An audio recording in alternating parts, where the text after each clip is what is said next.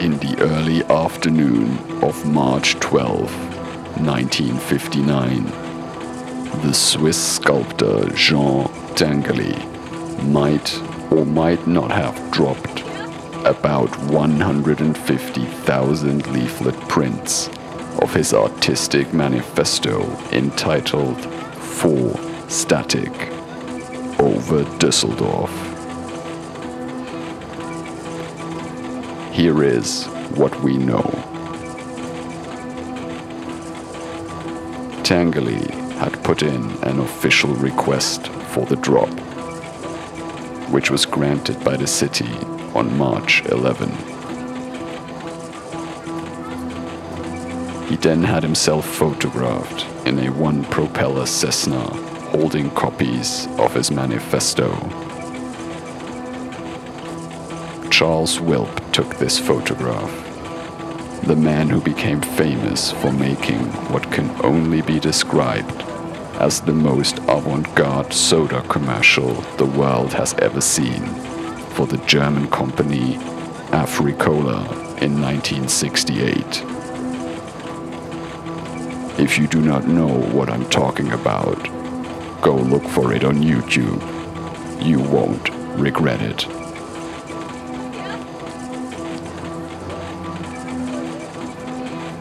The problem with the photograph is that it's in black and white. As a result, the window behind Tinguely and the pilot only gives out into a white expanse. There are no visible land or sky marks, so there is no way of telling if the photo was taken in flight or if the two men posed for it while it was grounded.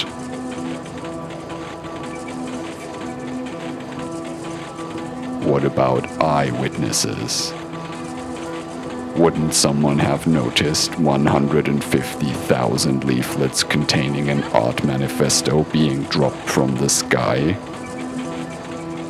And if no one had, couldn't we assume that it didn't happen? The problem is that some people claimed they saw the drop. Others say they never did. And yet others say that he did distribute the leaflets, just not by plane, but by car. Whatever the case was, the mystery whether Tinguely ever moved through the air above Düsseldorf, or whether he sat in a plane on an airstrip outside the city for a bit, goes to the heart of the message on his leaflets. In this regard, what actually happened is not as important as what is being made out of the possibility of it happening, as is so often the case in life.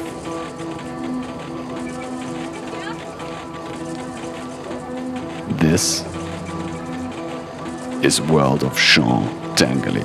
Jean Tinguely. Jean Tinguely. Jean Jean Tinguely. Tinguely. Tinguely. Jean Tinguely. Jean Tinguely.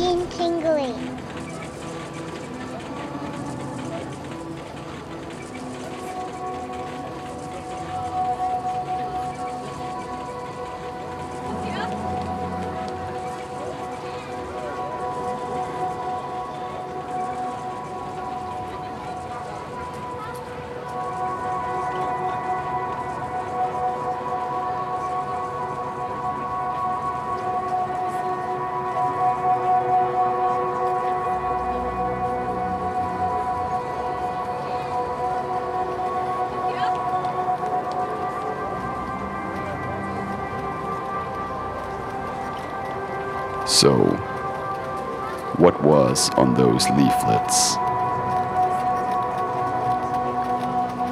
Everything is in motion.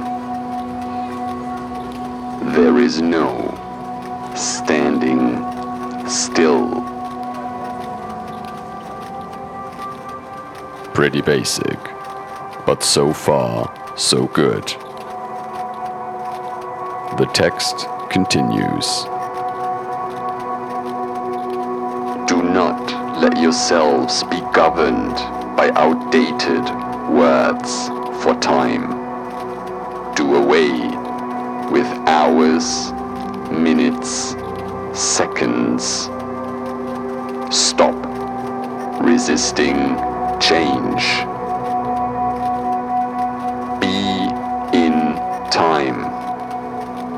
Static in motion.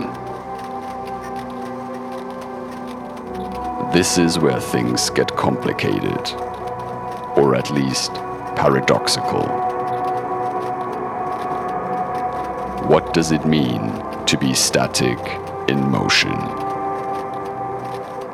If this sounds like a contradiction in terms, think about it.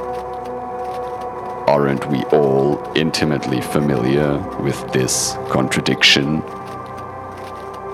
We all know what it feels like to be in motion while standing still. It's the feeling you get when you cannot stop your thoughts from churning, even though you know that obsessing over whatever you are thinking about will not move you forward, but keeps you treading in place.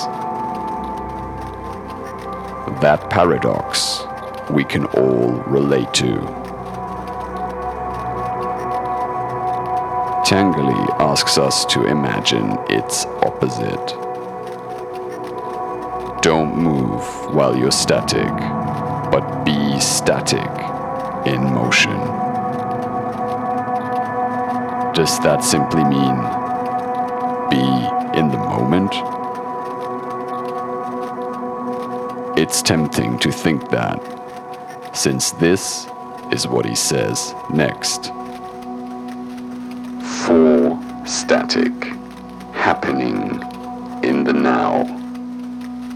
Resist the fearful weakness to arrest movement, to petrify the moment, to kill what is alive. Let go of the desire to hold up values that always will collapse in the end. Be free and live.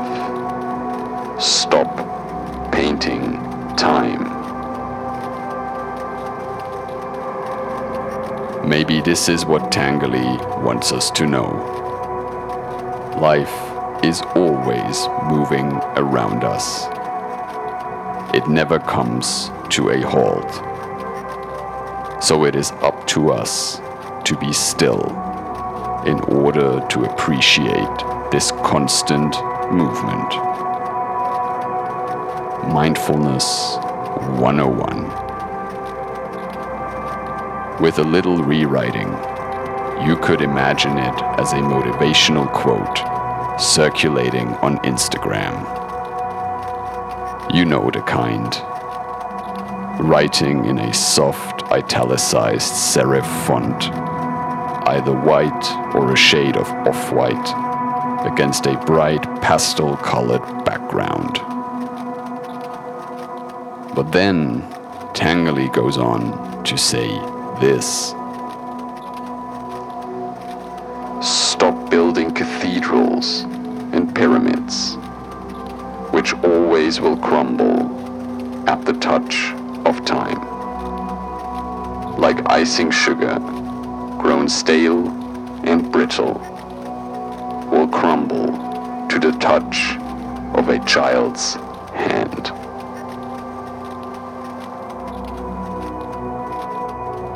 Hearing this, you might wonder, what Tinguely felt that people had an unhealthy preoccupation with holding on to the moment in the 1950s? How could that be? We're talking about a time before color photography had become a part of everyday life. And the only other medium rivaling today's obsession with recording life was the diary. But that's exactly why Tinguely sounds so solemn in his manifesto. To him, arresting the moment had existential consequences. It meant to allow yourself to be overwhelmed by the urge to think about the moment as part of a larger history.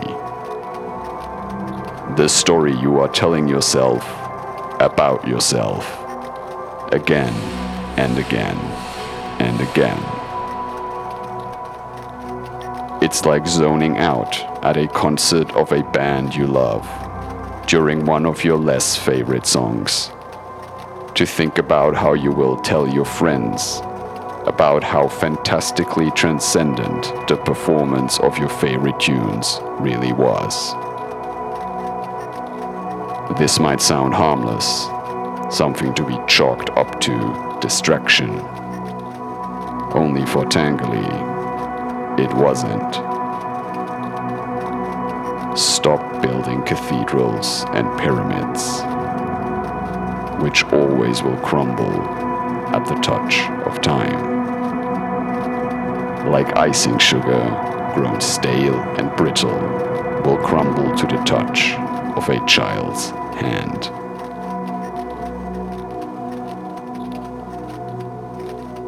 It's a strange image.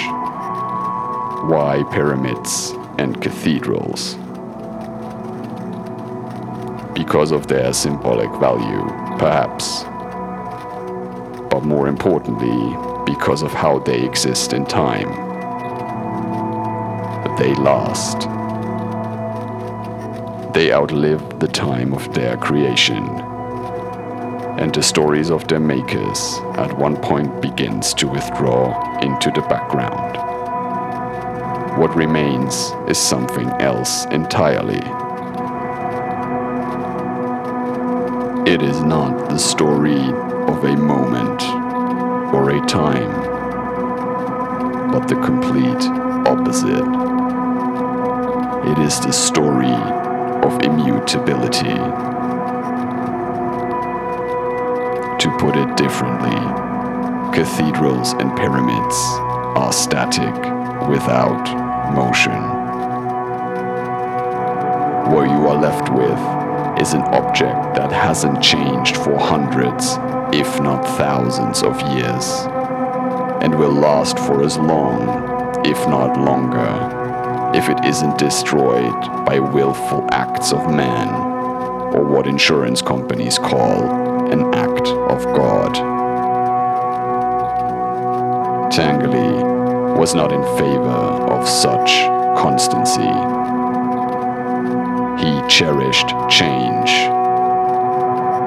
And this might be the reason he didn't make sculptures in the conventional sense of the word but mechanical ones that moved and made sounds.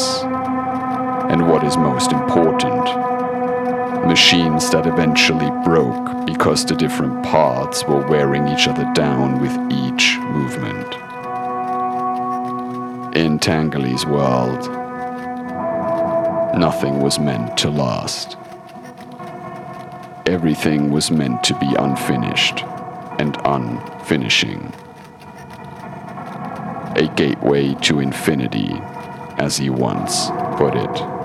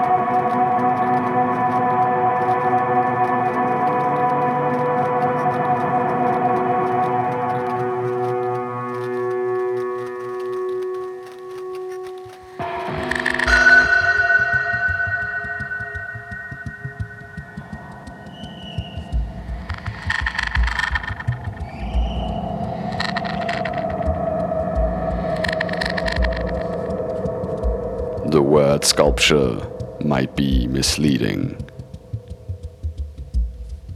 What do you think of when you hear it? One of those white statues from European antiquity or the Middle Ages, like the Venus of Milo or Michelangelo's David? Or something more modern, like Rodin's Thinker, forever cast into pensiveness in dark bronze? Or do you think of something more ancient, like the army of terracotta soldiers of the Chinese Emperor Qin Shi Huang, or the bust of Nefertiti, the Egyptian queen? Or maybe something more contemporary and public, like Anish Kapoor's Cloud Gate or Richard Serra's Tilted Arc.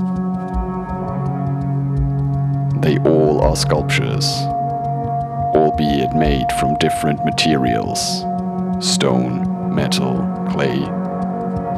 Made in different times that held different expectations of what a sculpture was meant to be. Yet they have one thing in common they are completely static. And in this regard, they differ from Tinguely's sculptures. His sculptures look like they were assembled out of parts found during a gainful foray into a junkyard. And often, they were.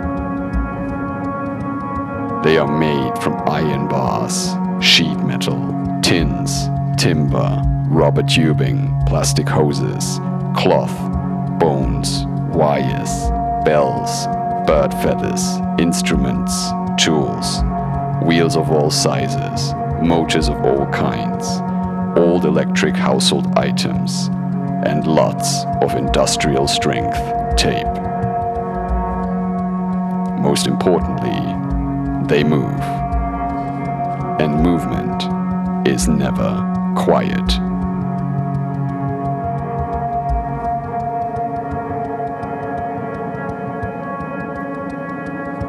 To walk into a Tinguely exhibition is to enter a world of noise. His sculptures rattle, thrum, clank, rustle, creak, grind, shake and swoosh, chime, blare, clunk and groan, rumble, boom, thump and clatter, thud, clink, grind and hum. They snap, crackle and pop. And most importantly, they tick and talk.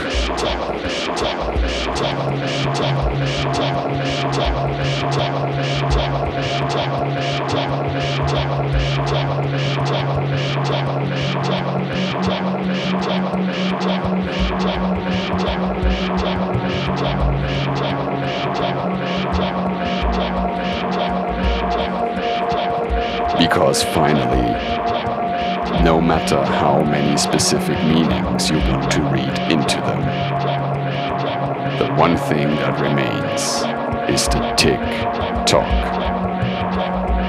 Time is always in Tinguely's mind. For him, nothing is purely static. Every second his machines run, they come closer to their own destruction. The motors, the rubber ties and cogs linking together the different pieces, have been slowly abrading themselves ever since they were created. They are crumbling like icing sugar on a piece of cake, forgotten at the back of the fridge if it wasn't for the efforts of various restoration specialists. Many of Tinguely's sculptures would have become defunct by now. There is a bittersweetness to the fact that they haven't. as much as future generations have the right to enjoy his work. The question remains if to refuse to let these sculptures slowly destroy themselves is to go against the philosophy of static motion. It is to make pyramids and cathedrals out of things that are meant to be dreams and nightmares become true for a moment, but which then gradually fade into the background of consciousness. Because only then can we begin to think about destruction as something new, as something other than an ending.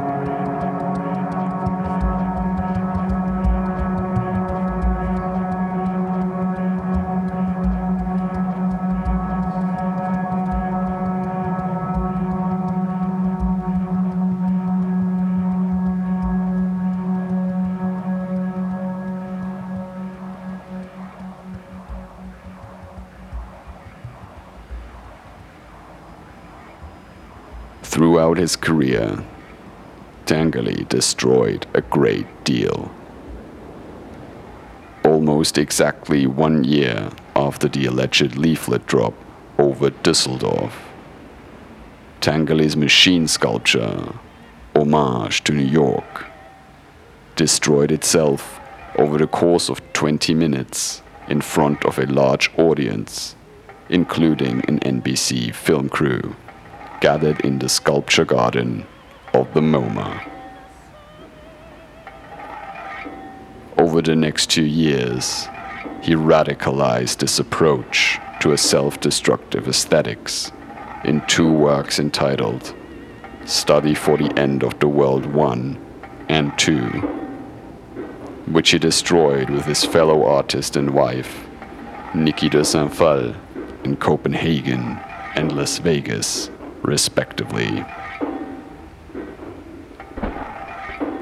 While Homage to New York dismantled itself rather slowly, these new works had more punch, or at least more dynamite. Works that go boom, Tinguely called them. But it wasn't just that he cherished things that didn't stay the same he also found inspiration in destruction.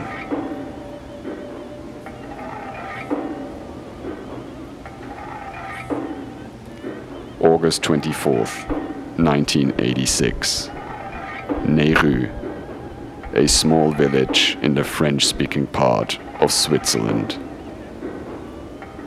In the early morning, a crowd gathers outside of a barn, or rather, what is left of it. At 2 a.m., after hours of a raging storm, lightning struck. Tinguely would have heard the crash in his sleep. Maybe it even became part of his dream. As he dozed through the remaining hours of the night, in which the barn was burning to the ground, to the frantic bellowing of the cows trapped inside. At that time, Jean Tinguely was plagued by nightmares he struggled to distinguish from reality.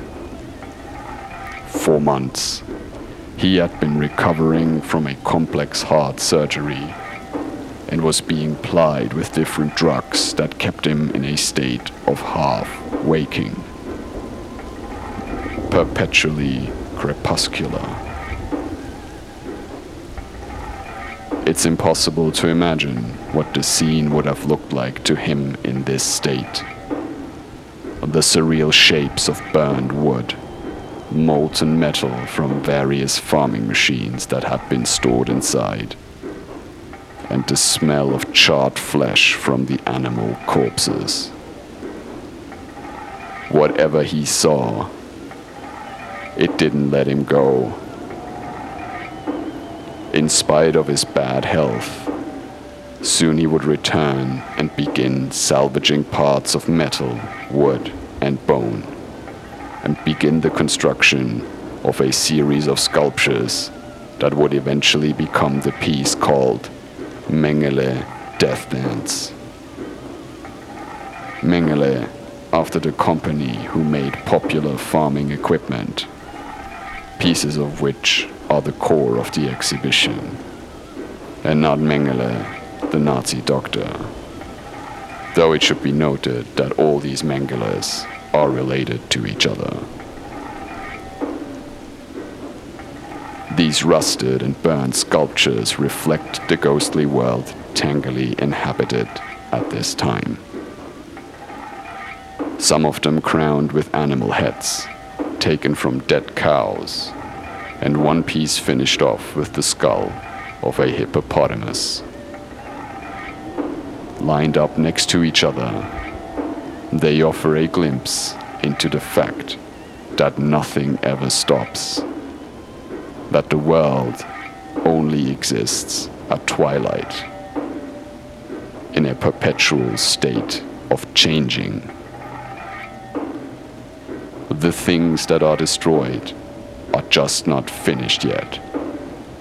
And the only thing to be done is to continue, not worrying about when it might be done. To survive, to be static, in motion.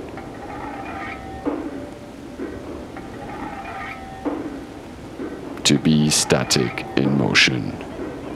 Don't be fooled.